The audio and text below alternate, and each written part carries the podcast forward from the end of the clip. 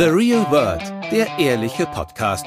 Manchmal habe ich dann so ein halbes Jahr später erkannt, dass ich besser auf mein eigenes Gefühl hätte hören müssen. Es geht um die Liebe. Das mit dem Sparkel, Funkeln, Kribbeln, es kommt nie mehr wieder zurück. Was ist denn das jetzt für eine deprimierende Botschaft?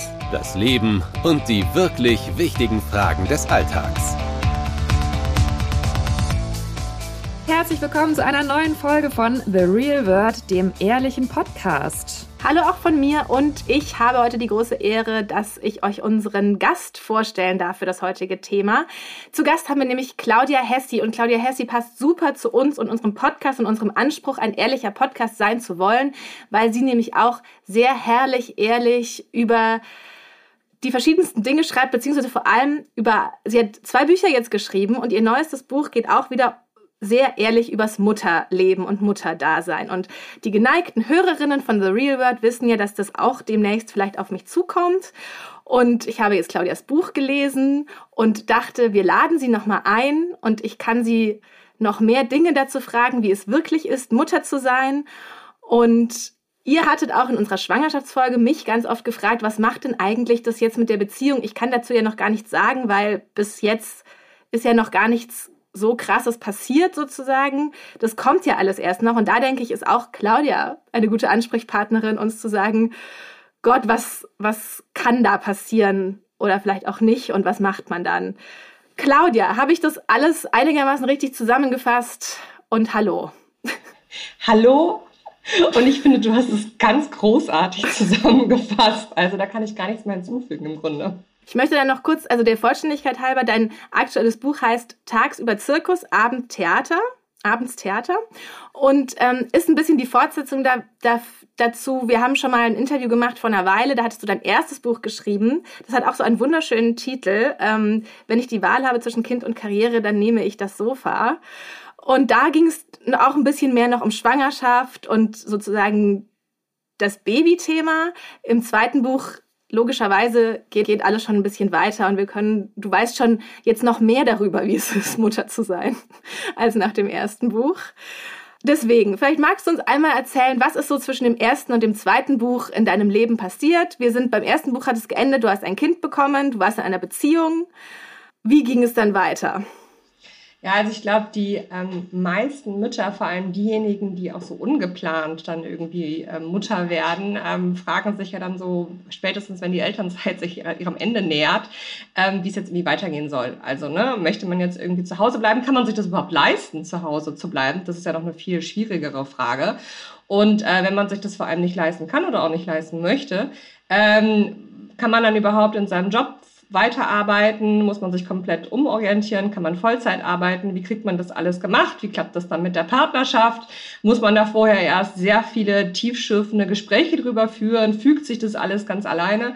Und das sind halt alles auch so Sachen, die ähm, sowohl bei mir Thema waren, ähm, weil damals meine Schwangerschaft ja sowas von überhaupt nicht geplant gewesen ist und ähm, halt auch bei der Protagonistin halt eben Thema sind und ähm, sie da ganz hart ähm, ja mit kämpft ähm, auf diesen ganzen verschiedenen Gebieten irgendwie nicht komplett irgendwie unterzugehen, die ganzen Erwartungen zu erfüllen die sie selber hat, von denen sie aber auch glaubt, dass irgendwie andere sie haben, weil sie irgendwie das Gefühl hat, alle anderen schaffen das irgendwie ja und nur sie irgendwie nicht.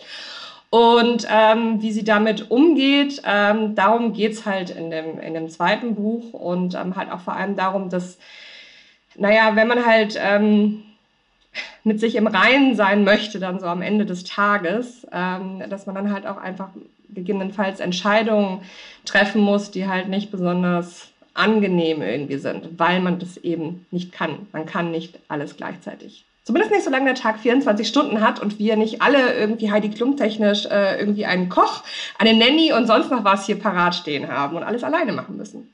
Ich habe dazu noch mal ganz kurz eine äh, literarische Frage sozusagen. Äh, Nicola hat ja jetzt schon gerade so ein bisschen angedeutet, die Protagonistin heißt auch Claudia. Es ist aber, es ist nicht deine Autobiografie. Es ist ähm, sozusagen ja literarisiert diese diese Geschichte. Genau, also es ist ähm, hinter, hinter der Namensgeschichte steckt eigentlich was ähm, ganz Lustiges, weil als ich damals das erste Buch geschrieben habe, hieß die Protagonistin auch noch anders. Und mir fiel es aber immer wieder total schwer, so gewisse Sachen, weil natürlich viele Situationen, über die ich erzähle, habe ich erlebt oder so ähnlich erlebt oder andere Mütter haben die erlebt. Und mir fiel es irgendwie einfacher beim Schreiben dann irgendwie Claudia zu schreiben. Und ich habe nur dummerweise schlicht vergessen, am Ende des Buches den Namen zu ändern. Und ähm, dadurch wirkt das Ganze jetzt autobiografischer, als es letztendlich ist.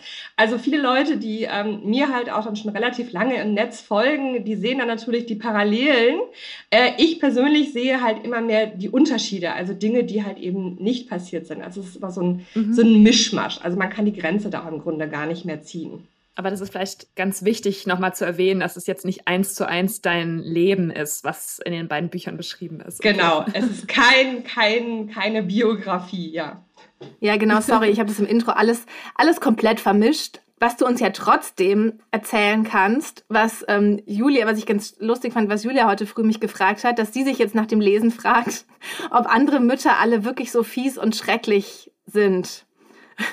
Und ich mich nämlich zueinander. Und ich nehme auch ja. so auf dem Spielplatz und so diese Szenen. Ich habe nur so gedacht, boah, passiert es einem wirklich? Das möchte ich eigentlich niemals erleben oder das, das stelle ich mir Horror vor. Und ich mir auch denke, so ob dieses dieses Jahr Elternzeit, wie einsam man sein wird, ob ich neue Freunde finde oder ob die eben alle so sind und ich und ich weiter im Teams-Chat äh, hier von der Redaktion bleibe, um überhaupt soziale Kontakte zu haben. Oh mein Gott. ähm, nee, also so ein Horrorszenario wollte ich jetzt gar nicht irgendwie entwerfen, aber es ist ähm, tatsächlich so, dass es halt ähm, sehr stark davon abhängt, welches persönliche Umfeld man auch schon vorher hatte. Also man kann natürlich irgendwie riesiges, großes Glück haben, dass dann irgendwie gerade eine gute Bekannte oder eine Freundin halt dann irgendwie, mit der man sich eh gut versteht, dann auch zum gleichen Zeitpunkt irgendwie schwanger wird oder Kinder dann in einem ähnlichen Alter irgendwie hat. Ansonsten gibt es natürlich Situationen, ähm, keine Ahnung, Geburtsvorbereitungskurse und Schlag der Teufel, irgendwie was alles, wo man auch Leute kennenlernen kann, die ähnlich dann ticken. Mein Problem ist, dass ich auch als Introvertierter einfach solche Gruppen und solche Kurse und alles einfach nur hasse wie sonst was. Das ist für mich Stress pur. Ich finde das unfassbar unangenehm, dann mit zehn fremden Menschen in einem Raum zu sitzen und so zu tun, als wenn wir uns alle gleich ähm, gegenseitig ins Posieralbum am liebsten schreiben würden, ähm, das, das bin halt nicht ich. Und, ähm, und die Leute, die man dann halt äh, so kennenlernt, ähm, in Kitas, auf Elternabenden und auch später in der Schule, das ist so wie in restlichen Situationen auch, wenn man irgendwo einen neuen Job anfängt. Ne? Dann hat man halt irgendwie, sind zehn neue Kollegen und vielleicht ist die eine dann dabei, mit der man irgendwie jede Mittagspause irgendwie gerne freiwillig verbringt. Vielleicht aber auch eben nicht. Tim meinte dass die Tage, er ist so froh, dass Corona ist und wir jetzt nicht. Wir machen halt so einen virtuellen Geburtsvorbereitungskurs irgendwann ab Mitte Mai. Und er meinte, er ist so froh, dass er nicht in irgendeinem stinkenden Raum mit anderen Paaren sitzen muss. Und ich dachte mir aber auch, vielleicht hätte man ja auch Freunde gefunden, weil tatsächlich habe ich eigentlich niemanden, oder Julia? Ich kenne, ich überlege so, aber wir kennen eigentlich niemanden noch so mit Kind. Also wir kennen schon Leute mit Kindern, aber. Aber nicht mit Babys. Ja. Ja, also auf jeden Fall auch nicht so Leute, mit denen man dann so eng wäre oder zumindest, oder das stelle ich mir dann auch so vor, ob man sozusagen nur, weil die andere Person jetzt auch gerade zufällig ein Baby bekommen hat, ist es ja noch lange kein Grund, dass man sich jetzt auf Krampf anfreunden muss oder äh, ja, also dass man jetzt diese Bekanntschaft so sehr intensivieren müsste. Nee, das auf keinen Fall. Also das ist wirklich, das ist, glaube ich, aber bei ganz vielen Leuten irgendwie so ein großer Irrtum. Also die Erfahrung, dass man jetzt ein Kind hat, reicht als Basis nicht, um mit der jetzt irgendwie eine tiefe Freundschaft irgendwie zu bilden. Also da muss einfach die anderen Sachen müssen ja. halt eigentlich stimmen und dann ist das so das letzte i-Tüpfelchen. Aber ähm, ich glaube, wenn man halt wirklich auch jemand ist, der das dann irgendwie sucht und möchte und dann auch eher vielleicht auch dann rausgeht in diese Situation. Und wir haben ja alle die Hoffnung, dass es jetzt über den Sommer irgendwie besser wird, ne? Und äh, dass man dann durchaus Leute irgendwie kennenlernt. Wenn man jetzt so wie ich ist, dann halt eher das so gar nicht möchte und eher sagt, oh nee, komm, bitte, geht weg, dann ist es halt äh, eh nicht so gegeben. Also ich bin dann vielleicht auch eher so wie die Caro aus deinem Buch, dass ich auch gar nicht möchte, dass Nicola jetzt irgendwelche anderen Babymütter-Freundinnen nur noch hat plötzlich und ähm, ja. sich da irgendwie anderweitig orientiert. Ich brauche das ja auch nur, um so zu fragen, so ist es normal oder ist, ist es Krebs oder so, wenn das Kind irgendwas hat? Ich, also Ne? Das, das, ich glaube, das ist aber so ein Anfänger. Ich, ich weiß zwar, dass man halt grundsätzlich so Unsicherheiten hat, vor allem wenn es halt das erste Kind ist. Aber ich glaube, das Problematische ist, wenn man halt dann anfängt, genau solche Fragen an andere Mütter zu stellen, weil die sind ja alle plötzlich, ist ja völlig egal, die haben dann einmal die Apothekenumschau gelesen und sind plötzlich Fachgebiet für alle möglichen Krankheiten und glauben halt, weil ihr Jonas das genau so hatte, muss dann dein Kind, das muss genauso sein. Und das kann dann aber auch dann einfach wahnsinnig anstrengend sein. Deswegen habe ich ab einem gewissen Punkt auch einfach gesagt, nee, möchte ich gar nicht irgendwie ständig in diesen Austausch irgendwie gehen, weil diese Verallgemeinerung einfach ist. Und das ist einfach unfassbar anstrengend.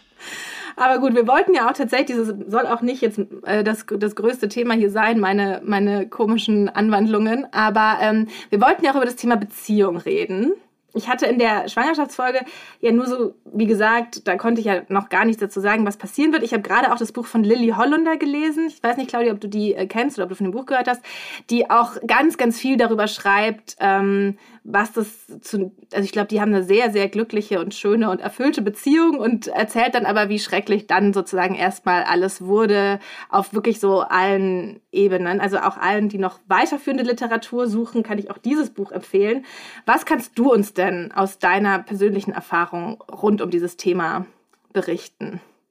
Also ich glaube, dass das viele Paare, oder ich bekomme das zumindest irgendwie immer wieder mit, ähm, halt dann häufig über so ganz viele Kleinigkeiten stolpern. Und dazu gehört, und das klingt so albern, aber dazu gehört unter anderem halt eben auch der Haushalt. Dazu gehört einfach dieser, dieser ganze Mental Load, dass halt Frauen und auch Mütter irgendwie dazu neigen, irgendwie immer an alles denken zu wollen und alles organisieren zu, dass sie das Gefühl haben, dass sie das irgendwie müssen, dass es auf ihren Schultern irgendwie liegt. Und wenn das halt dann, wenn da so ein Kind da ist und vor allem, wenn du nachher auch noch wieder anfängst zu arbeiten und du hast das Gefühl, du hast das alles, das ist nicht ausgeglichen. Dann ist es auch wahnsinnig schwer, wenn das Kind dann irgendwie vielleicht sogar schon so zwei Jahre alt ist und das hat sich schon so eingeschlichen, das dann wieder zu ändern. Und je eher man über diese Themen spricht, es gibt ja auch Beziehungen, wo das von Anfang an ausgeglichen ist. Ja, soll es ja geben. Das ist ja ist super. Es gibt aber halt auch genügend, wo das eben nicht der Fall ist. Und wo man sich vielleicht auch dann scheut, die Konfrontation zu suchen oder die Diskussion oder wie immer man das nennen will. Und das kann halt ähm, es sind so Kleinigkeiten eben, die sich dann im Laufe der Zeit so richtig hochschaukeln können und richtig hässlich werden können einfach.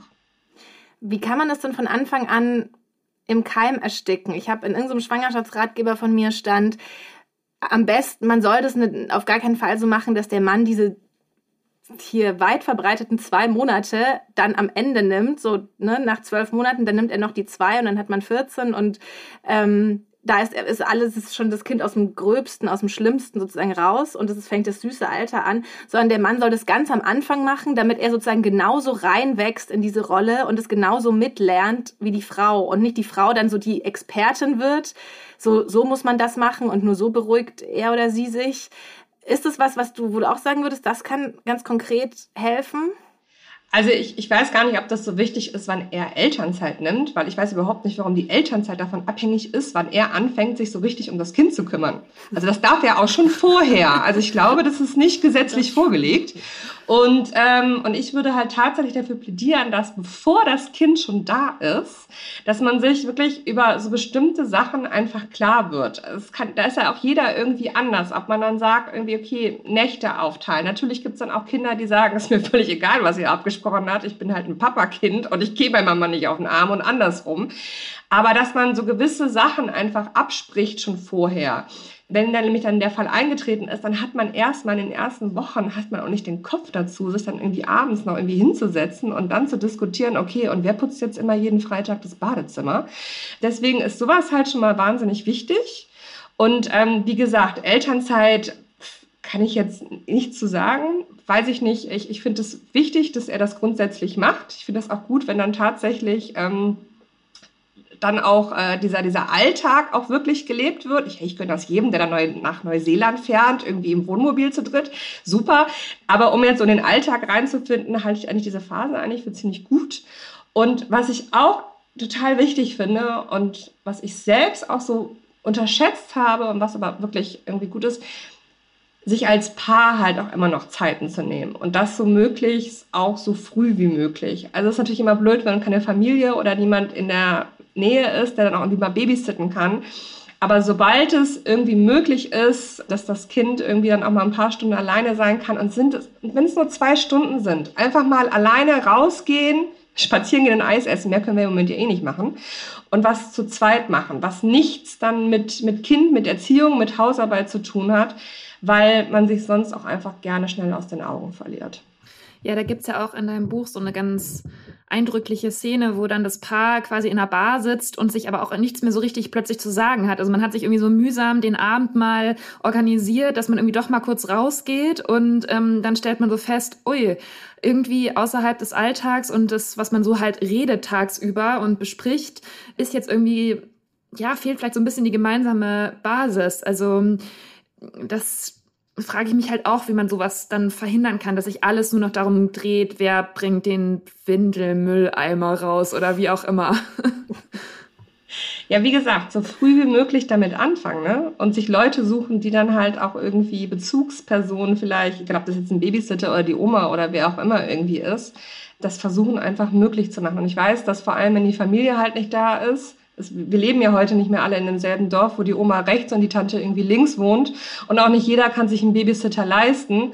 Aber wo es möglich ist, das einfach zu versuchen, um sich so früh wie möglich, das sich wirklich anzugewöhnen, dass man sich diese Freiräume schafft. Weil wenn man das irgendwie dann erst nach einem Jahr das erste Mal macht, dann sitzt man da und denkt so, keine Ahnung, worüber wir reden wollen, wir können auch wieder nach Hause gehen. Mhm.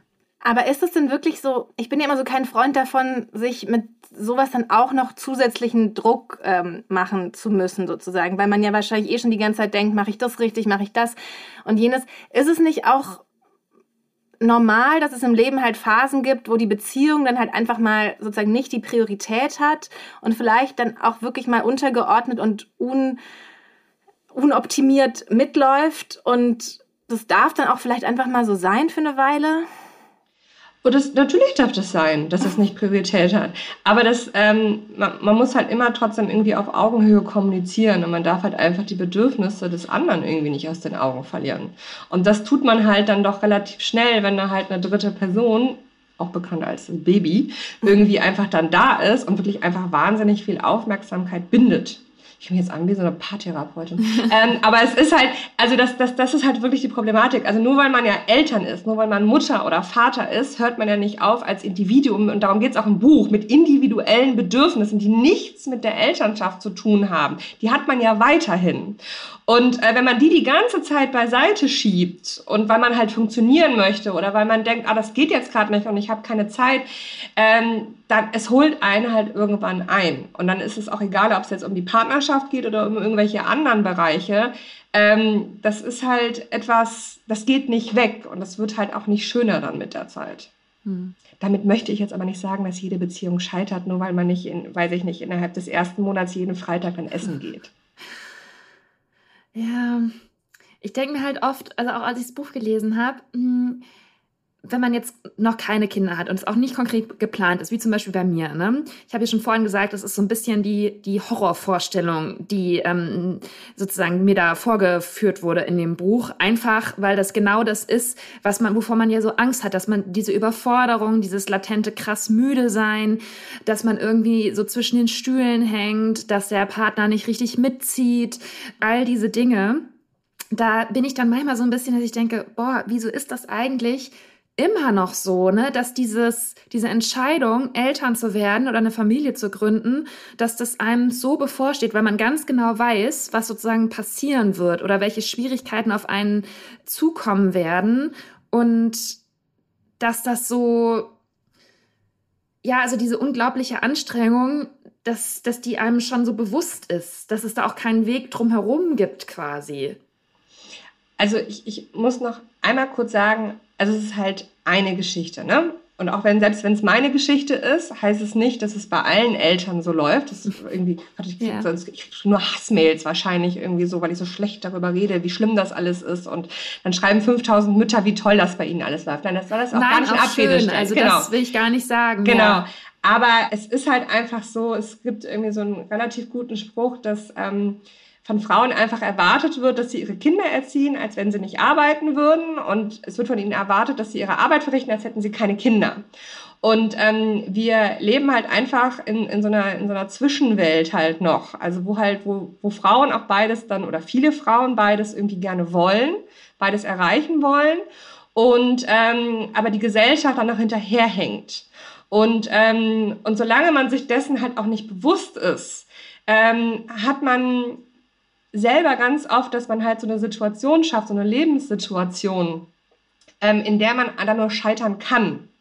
Ähm, weil du kannst einfach nicht irgendwie den, also wenn du als normale Frau, kannst du nicht den super sexy Body irgendwie zwei Monate nach der Geburt haben oder zwei Wochen nach der Geburt. Du kannst nicht irgendwie 40 oder 50 Stunden arbeiten, gleichzeitig noch irgendwelche Bio-Dinkel-Muffins für die, fürs Kita-Fest backen und auch noch immer für dein Kind irgendwie da sein und das Haus sauber halten und deinen Mann auch noch sexuell irgendwie ordentlich befriedigen und ähm, natürlich selber auch total sexuell ausgelastet sein.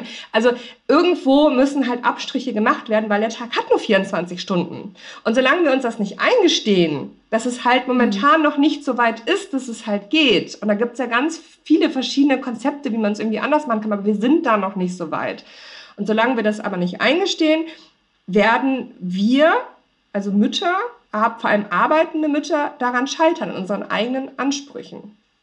Ja, genau, das meinte ich. Du hast es so gut beschrieben mit dieser ähm, Zwischenwelt, quasi der Zwischenära, dass man sich quasi dieser Probleme auch schon natürlich bewusst ist und man das ja alles genau versucht auszutarieren und zu regeln und irgendwie das schon hinzukriegen. Aber es ist halt ähm, die Anspruchshaltung oder das, was man auch vielleicht sich selbst dann vorstellt, ist einfach nicht mit der Realität dann offenbar teilweise vereinbar, egal wie schön es auch sein kann, dann eine Familie zu haben oder ein Kind zu haben oder wie auch immer. Ne? Also das ist halt was, was mich dann beschäftigt. Ähm, genau diese Erkenntnis, die du gerade beschrieben hast, dass man sich darauf quasi schon frühzeitig einstellen muss, dass man nicht alles gleichzeitig auf einmal haben kann. Ja, ich, ich meine, die, also vor allem auch die Mütter, ähm, die auch irgendwie gezielt hin und her ähm, wanken, so zwischen, oh, ich möchte gerne Karriere machen, ich möchte gerne das und das erreichen, ich möchte gleichzeitig eine gute Mutter sein, dann darf sich einfach man darf nicht vergessen, dass die halt noch tatsächlich die Privilegierten sind. Es gibt ja auch ganz viele Mütter, die gar keine Wahl haben. Also jetzt nicht nur Alleinerziehende, sondern einfach die wirklich irgendwie Vollzeit irgendwie wirklich arbeiten müssen egal ob sie jetzt irgendwie vielleicht ähm, Kassiererin sind oder im, im Einzelhandel arbeiten oder was auch immer, weil sie können es sich gar nicht leisten, irgendwie zu Hause zu sein. Und der Druck ist dann nochmal ein ganz anderer. Also das heißt, sie wissen ganz genau, dass selbst wenn sie jetzt wollten, dass sie dieses Leben halt so führen müssen, selbst wenn sie zu Hause bleiben möchten, und sie können gar nicht ähm, jetzt diese, diese Rolle der Mutter, die sie vielleicht eigentlich viel mehr ausfüllen möchten, ähm, dass es gar nicht geht. Und das darf man halt auch nicht vergessen. Ich habe noch mal eine andere Frage. Ich bin ja immer, ich bin ja weder eigentlich so ein so ein Pärchentyp noch so ein krasser Familienmensch, auch weil ich einfach eine sehr kleine Familie nur habe. Und ich bin immer sehr gerne auch alleine. Und wie ist es denn nie mehr eigentlich richtig alleine sein zu können? Hm, muss ich jetzt aufpassen, meine Familie hört zu. Also es ist bei mir genauso. Und ähm, bei mir war es total krass, weil mein Sohn tatsächlich auch noch so die ersten Wochen nur auf mir geschlafen hat. Das heißt, ich war wirklich also 24-7, ich war überhaupt nicht alleine. Und ähm, am Anfang funktioniert man tatsächlich. Also man denkt da nicht so wahnsinnig viel drüber nach. Man funktioniert relativ lange, relativ gut. Und ähm, man, man holt sich dann aber auch dann irgendwann diese äh, Momente. Wenn man jetzt das Glück hat, in einer funktionierenden Partnerschaft zu sein, wo man dann auch einfach kommunizieren kann, boah, ich brauche jetzt einfach auch mal einen Nachmittag für mich und sei es nur, dass man dann im Keller sitzt und ein Buch liest oder Netflix guckt, was auch immer man da irgendwie lustig findet, ähm, dann ist das natürlich die optimalste Situation. Mir hat es zum Beispiel auch ganz häufig einfach geholfen, das Kind dann irgendwie in den Kinderwagen zu packen und einfach spazieren zu gehen. Weil dann pennt er im Kinderwagen und ich habe irgendwie so meine Ruhe mit meinen Gedanken und weiß ich nicht was. Später hilft es natürlich auch, dass man naja, dem Kind auch einen eigenen Netflix-Account und solche Geschichten irgendwie einrichtet. Also ich gebe das ganz gerne zu, dass mal, wenn ich mal wirklich so einen Moment für mich brauche, und ich jetzt auch weiß, das Kind hat jetzt auch gerade alles. Also meine ist ja auch inzwischen schon acht. Ne? Also ich setze jetzt hier keinen Dreijährigen den ganzen Tag vor Netflix. Aber dass ich dann einfach sage, hier, Schatz, have fun mit Ninjago. Und lass mich jetzt, lass Mutti jetzt gerade mal für eine Stunde irgendwie in Ruhe. Weil das ist natürlich so ein Ding, das muss man sich natürlich vorher bewusst machen. Man, man ist dann erstmal 18 Jahre in der Regel selten alleine. Also so ein Netflix-Familienaccount kann, kann schon viel, viel bewirken, muss ich sagen. Fährst du ohne dein Kind in Urlaub oder hast du das schon mal gemacht? Nee, tatsächlich nicht. Ich bin aber eh nicht so der Urlaubsmensch. Das ist für mich total stressig. Also ich bin eh so, und ich bin so ein, bin so ein Zuhausebleiber irgendwie ganz gerne. Ich fahre dann lieber mal, ich wohne ja jetzt in Hamburg und ich fahre lieber mal irgendwie für einen Tag oder so dann an die Nordsee. Nee, das, äh, das habe ich tatsächlich noch nicht gemacht. Aber könntest du es dir, also wenn du jetzt ein Urlaubsmensch wärst und zum Beispiel sehr gerne ins Disneyland fahren würdest. Ich wollte gerade sagen, eine Disney-Kreuzfahrt zum Beispiel machen wollen würdest, Nicola. Und absurderweise ist es ja auch so, dass Disneyland-Urlaube auch sehr anstrengend und gar nicht so, also ich denke mir immer, es ist viel praktischer, das ohne Kinder zu machen, weil es einfach, einfach krasse Tage sind und sehr, sehr anstrengend und so weiter. Könntest du dir vorstellen, sowas dann auch, also kann man sich vorstellen, sowas, das Kind beim Vater zu lassen und sowas zu machen? Oder ist man dann so, geht es nicht mehr, weil man dann ein Muttergehirn hat. Also ich, ich weiß nicht, ob es das Muttergehirn gibt. Finde ich super beängstigend, die Vorstellung, ehrlich gesagt, dass so bei der Geburt irgendwie so ein paar Synapsen einfach durchknallen und dann alle gleichgeschaltet. Aber ich habe das tatsächlich äh, in anderer Form gemacht, ähm, weil ich ähm, während der Elternzeit halt dann arbeiten musste. Und ähm, da äh, war das erste Mal dann, dass der Lütte, da war der weiß ich jetzt gar nicht, wie alt er dann war, aber dann war der irgendwie zwei Wochen zum Beispiel bei seinem Opa. Und auch jetzt ist es so, dass seit einigen Jahren in den Sommerferien, dass der da für zwei Wochen zu der Oma nach Bonn kommt. Also das mache ich dann schon. Also nicht nur, weil ich irgendwie finde, dass die sich gegenseitig auch ganz gut tun, sondern ich, und ich genieße das dann auch voll. Ich genieße das einfach. Einfach zu bestimmen, wann ich ins Bett gehe und wann ich aufstehe und was ich esse. Das ist ja auch so ein Ding. Ne? Man hat ja diese Vorbildfunktion. Und eins ist total befreiend, einfach dann mal so tagsüber zum Frühstück irgendwie so Brownies oder Haribo essen, ohne die Angst im Nacken, dass da plötzlich so ein Kleinkind hinter einem steht und fragt, was man da gerade isst weil man ja weiß, dass es keine adäquate Nahrung für ein Kleinkind ist. Und ich habe die ersten Jahre zum Beispiel, habe ich meinem Sohn immer erzählt, dass Nutella, dass das so Kaffeecreme wäre und dass Brownies so Avocadokuchen, damit er auch ja nicht auf die Idee kommt, dass ich hier irgendwas Ungesundes esse. Also es ist, ähm, man muss sich da schon so ein bisschen so kreativ Freiräume schaffen und ähm, also wenn die Bedürfnisse da sind, dann macht man das, glaube ich, aber auch. Gott, an sowas, so an das Essensthema habe ich noch überhaupt nicht gedacht. Das werden jetzt ganz neue Themenfelder hier heute aber eröffnet. Echt.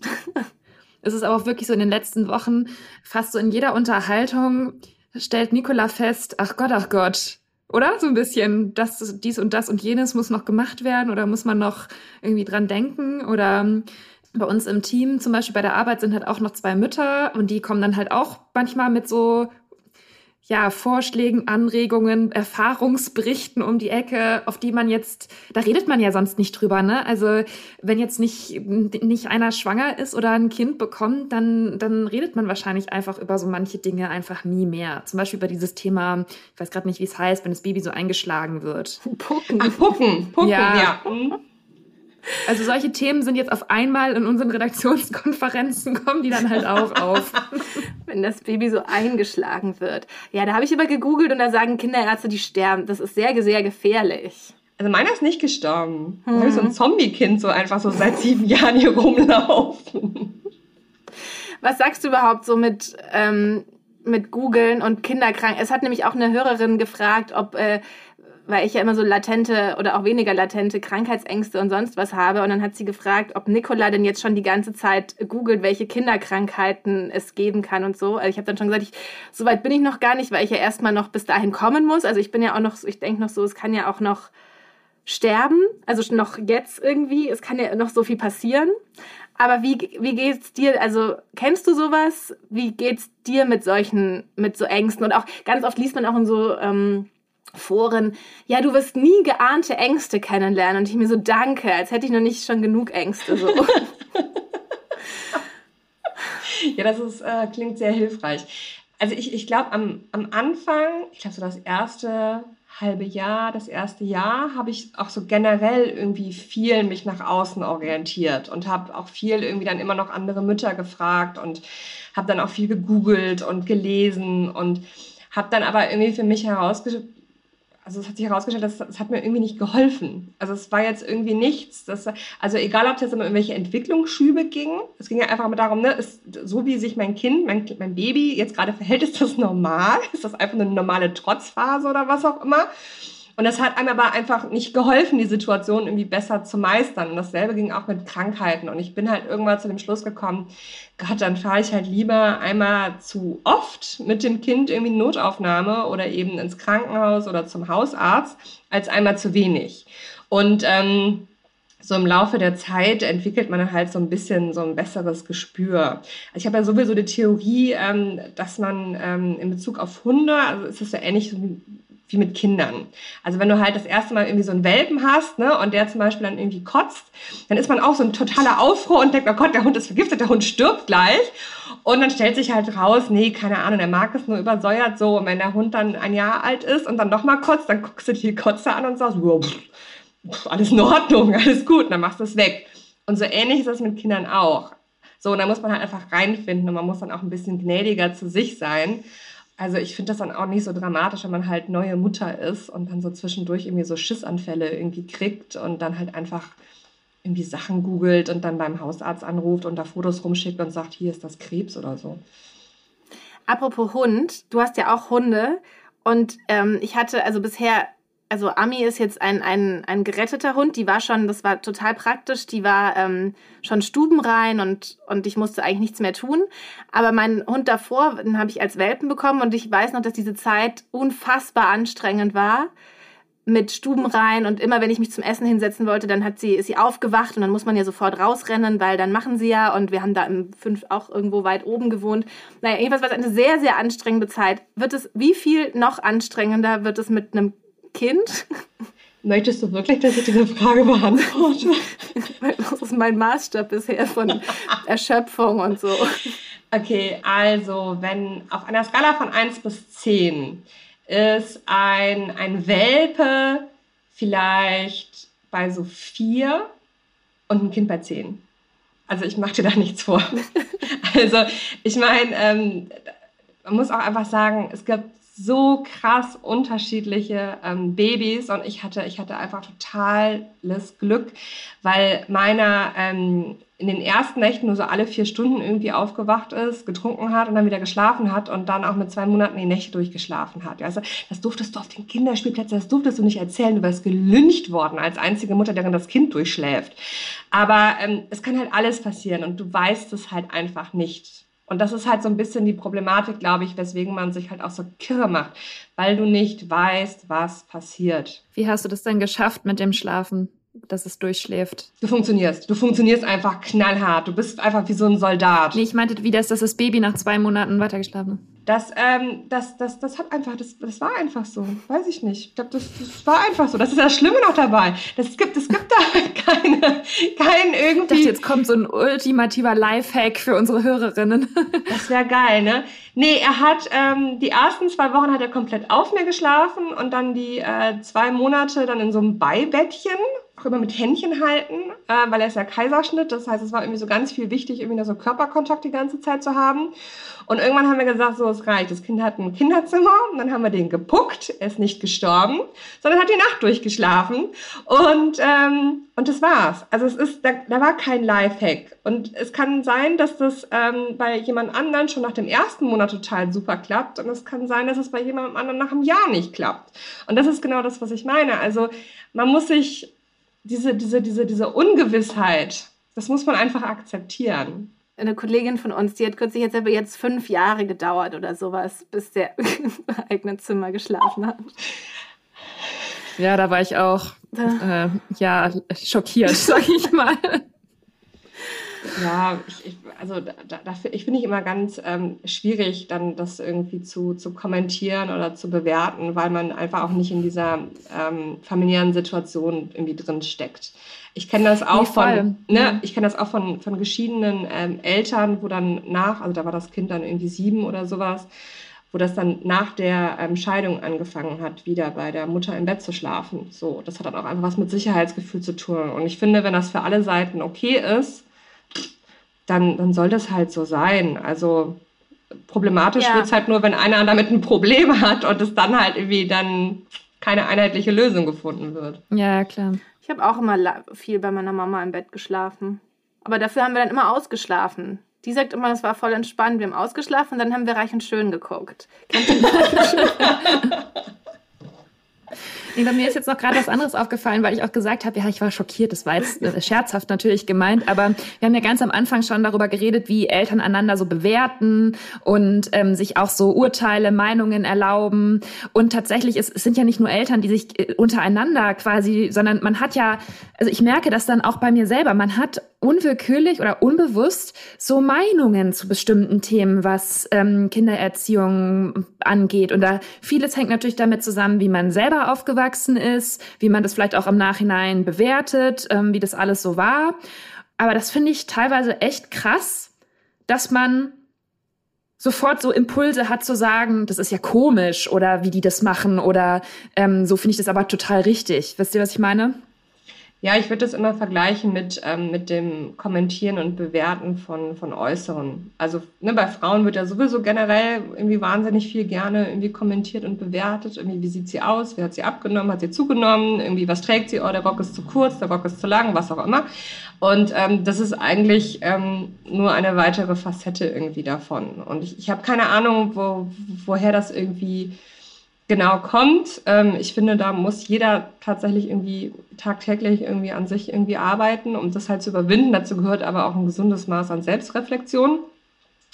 Und ähm, man selbst, ähm, weil das kommt halt, ne, dass andere Leute ständig auch alles besser wissen. Also das beim, beim Äußeren ist es ja schon eher, sind das eher so Ausnahmesituationen, wo jemand dann irgendwie auf einen zukommt und dann irgendwie sagt, boah, sieht aber scheiße aus, was du anhast.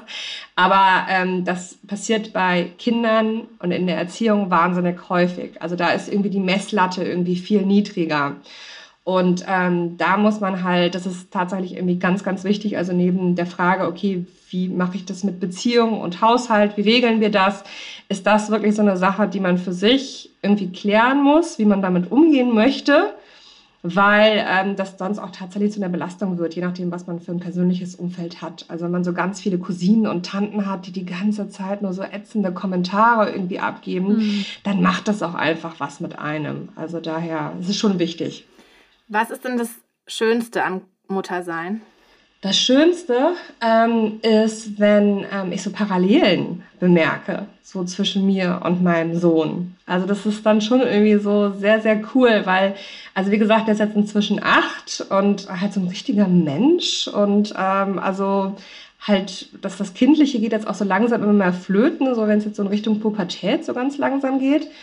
Und ähm, wenn er dann einfach so bestimmte Interessen hat oder ähm, auch so bestimmte Charakterzüge, wo ich halt so sehe, dass so, das bin halt ich oder sei es auch nur meine Sommersprossen. Ne? Also die sind halt ganz klar von meiner Seite. Das finde ich irgendwie total auf der einen Seite faszinierend und total schön, weil es dann wieder bewusst wird, so der ist aus mir gekommen. Das ist zwar super creepy, die Vorstellung, aber der ist echt aus mir gekommen und das ist mein Sohn. Das ist einfach super heftig.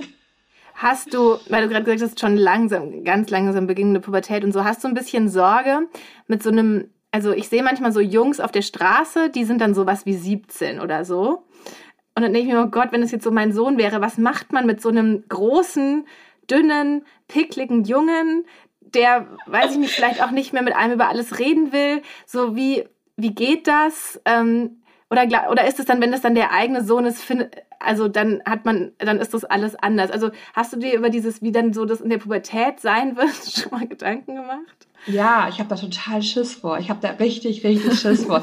Ich weiß auch nicht, was ich irgendwie schlimmer finde. Also manchmal haben wir jetzt schon so Situationen, wo er so richtig so krasse so Widerworte gibt, wo ich denke so, oh, so redest du nicht mit mir.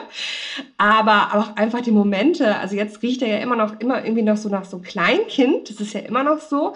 Aber das hört ja jetzt irgendwann dann bald mal auf. Und ich habe einfach Angst, dass ich dann irgendwann in dieses Zimmer komme und es riecht einfach so nach, nach Teenager-Schweiß. Oder ich komme in dieses Zimmer und es riecht nach noch ganz anderen Sachen, nach denen ich nicht möchte, dass das Kinderzimmer irgendwie riecht. Oder das Badezimmer ist dann plötzlich eine halbe Stunde lang abgeschlossen und ich weiß, der duscht nicht und er sitzt auch nicht auf dem Klo.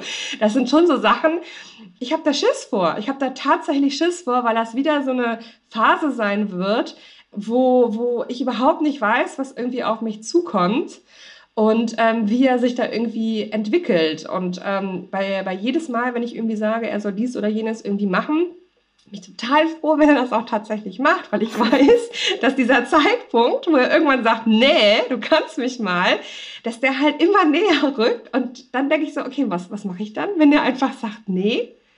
Keine Ahnung, ich habe keinen Plan. Ist so. Was war so bislang das schrecklichste Alter oder die schrecklichste Phase?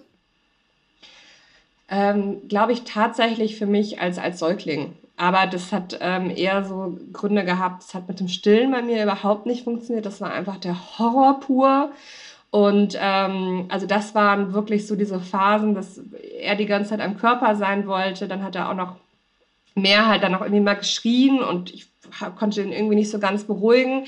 Also diese diese Phase, in der er sich halt auch nicht artikulieren konnte. Ne? Also er ja auch überhaupt nicht auch klar, wenn, selbst wenn die die ersten Worte anfangen und zu sagen, dann können die ja nicht sagen, oh, ich habe heute Kopfschmerzen und deswegen habe ich beschissene Laune.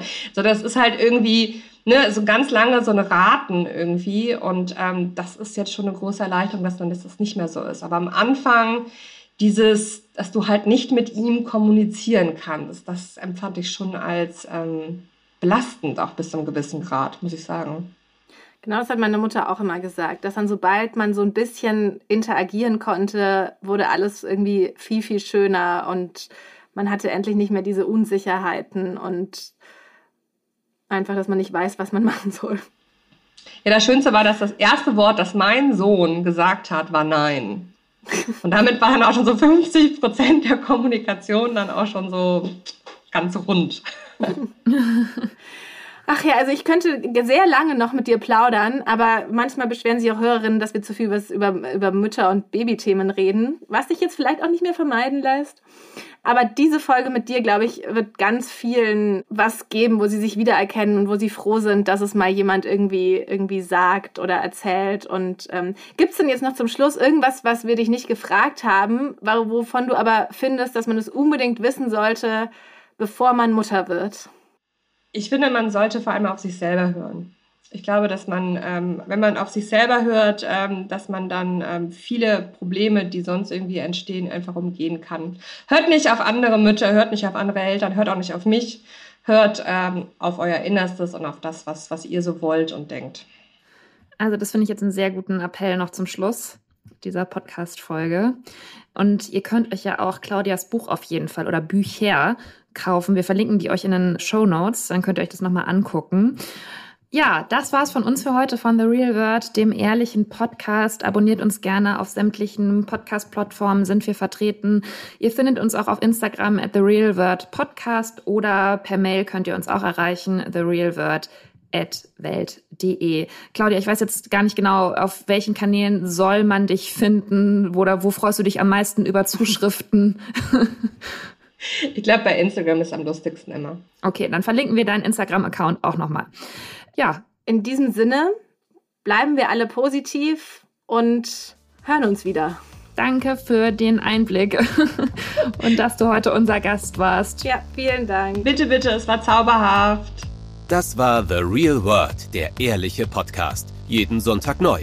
Mehr Folgen gibt es auf allen Podcast-Plattformen und mehr von Julia und Nicola findet ihr auf Instagram unter at The Real World Podcast.